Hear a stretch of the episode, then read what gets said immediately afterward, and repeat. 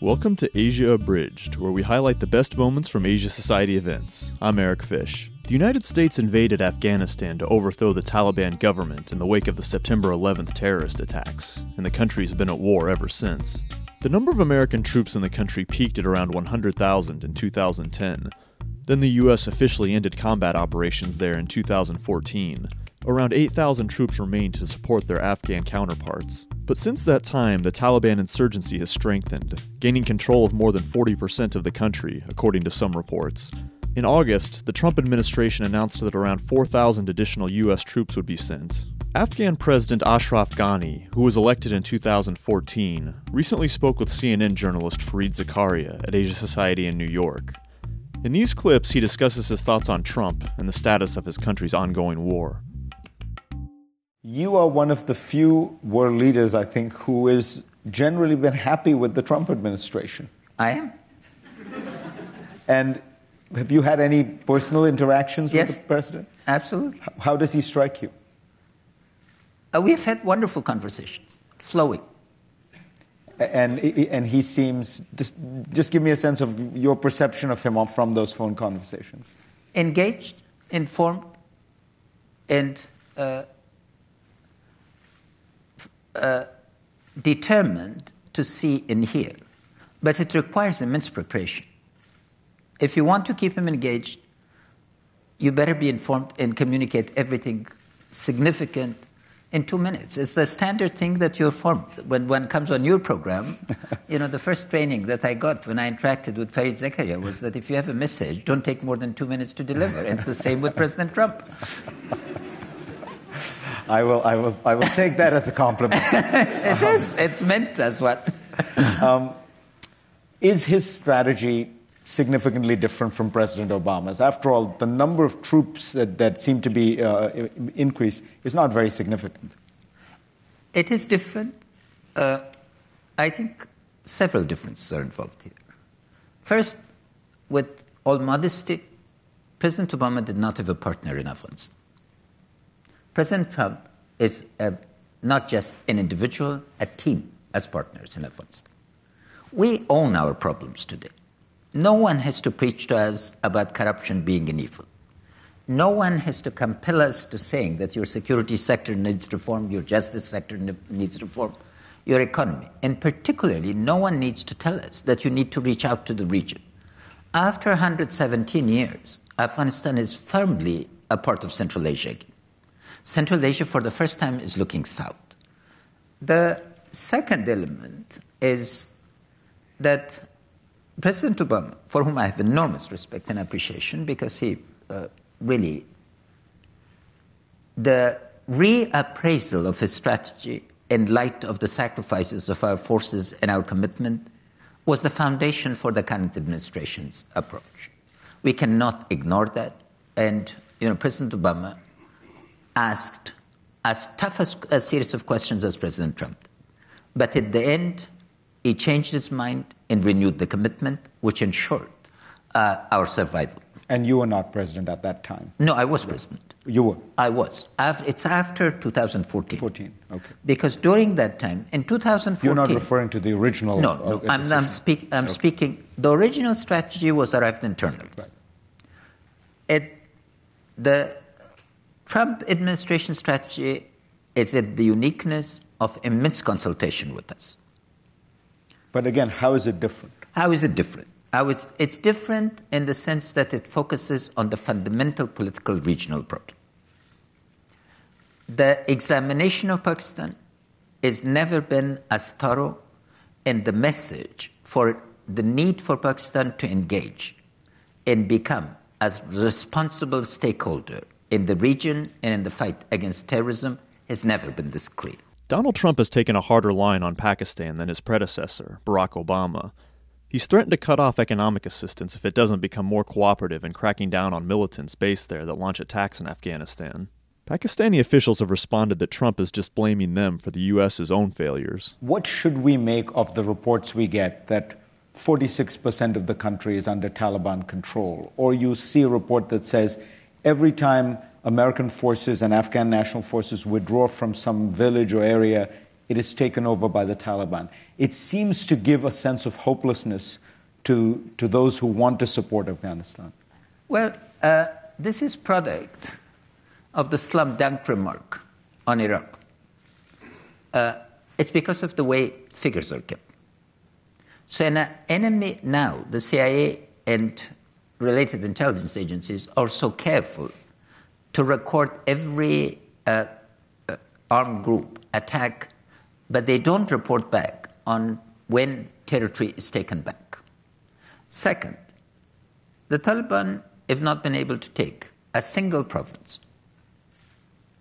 Their aim in 2014, when I became president, was twofold. One, to bring the government down.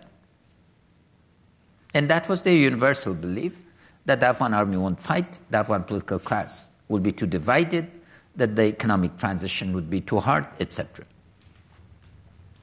No success. Second, to divide the, the political geography into two, so that they would have a province, minimally or at least. Their ultimate goal was five to six provinces. They've not succeeded in this. Is fighting been hard? Absolutely. But if you look at the fighting in 2015, 2016, and 2017, our armed forces today are in the best position they've been uh, in the last years. Additionally, 100,000 American uh, and international troops with hundreds of planes, helicopters, etc., were fighting. And between 2009 and 2014, they all left. We filled the gap. And it's like a teenager suddenly taking responsibility for a family and having to perform the job of a 30 year old. We have grown and institutionally we've changed. The, where is the weakness? The strength is that the Afghan army, particularly our commando force, that are second to none in the region, are able to take every single location in the country. We've not had the police forces with the capability to hold them. So our next phase of reform is precisely oriented towards the police. But to, it's not that the Taliban have political support in these areas. No, they don't. No, They don't. They don't. On the contrary, Taliban are becoming less and less popular. They've gone, it's a sign of weakness to attack a mosque. It's a sign of weakness, not strength, to kill people, soldiers who are praying. It's a sign of weakness to attack civilian uh, in broad daylight. Blowing bombs, truck bombs particularly, does not make you popular. They need to understand that society does not support violence, particularly a society that has suffered 40 years of violence. So, as a result, look at any public survey. This is the most unfortunate consequence of this is that now that the diplomatic environment has become feasible for peace, public attitudes towards peace might harden. We need to engage back with our population in intense dialogue because the wounds are too fresh.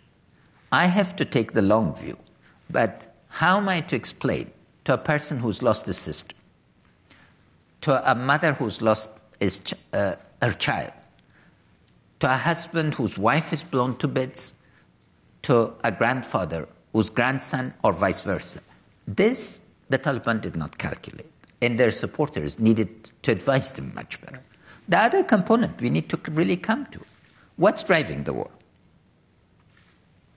Without drugs, this war would have been long over. This is another component, which is transnational crime, because the heroin is a very important driver of this war.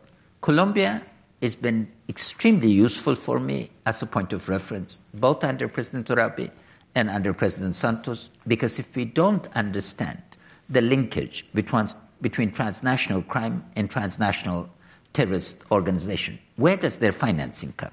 So, how do you end that? Yeah, Afghanistan has the unenviable um, distinction of being the world's largest opium producer. Indeed, indeed. But this is precisely where we need to focus to make sure the potential, the economic potential is immense. Regional economic cooperation will provide an alternative. Thailand was able to do this one of the few countries that did it successfully. We can move to a different dynamic. But the fundamental issue is to take the political factor out of the criminal factor. Because today, crime is justified. Meaning, meaning what? Explain how you. Meaning engaging in a peace process, making sure that there are no sanctuaries, no networks of support, and that when we face terrorism, and unfortunately, the problem of terrorism is a different problem, it's a more medium term problem. Then people can rally in support of that. But when it's mixed with the elements of domestic disputes bordering on a civil war, etc., it complicates. This complexity will be reduced so that then we can focus on the threat of transnational terrorism and transnational crime with a much more coherent uh, focus and approach. When Americans heard President Trump's uh, uh, decision to expand uh, both the number of troops and also the rules of engagement, I think many of them thought, will this ever end? You know, uh, what was your message? What are the conditions under which you imagine American troops can, can withdraw? And do you think that that will happen anytime soon? Well, first of all, American troops are not re engaging in combat. The transition, the security transition that was completed in 2014, is not being revisited. So they're just in retra- they're training. They're training, they're advise, train, and assist mission.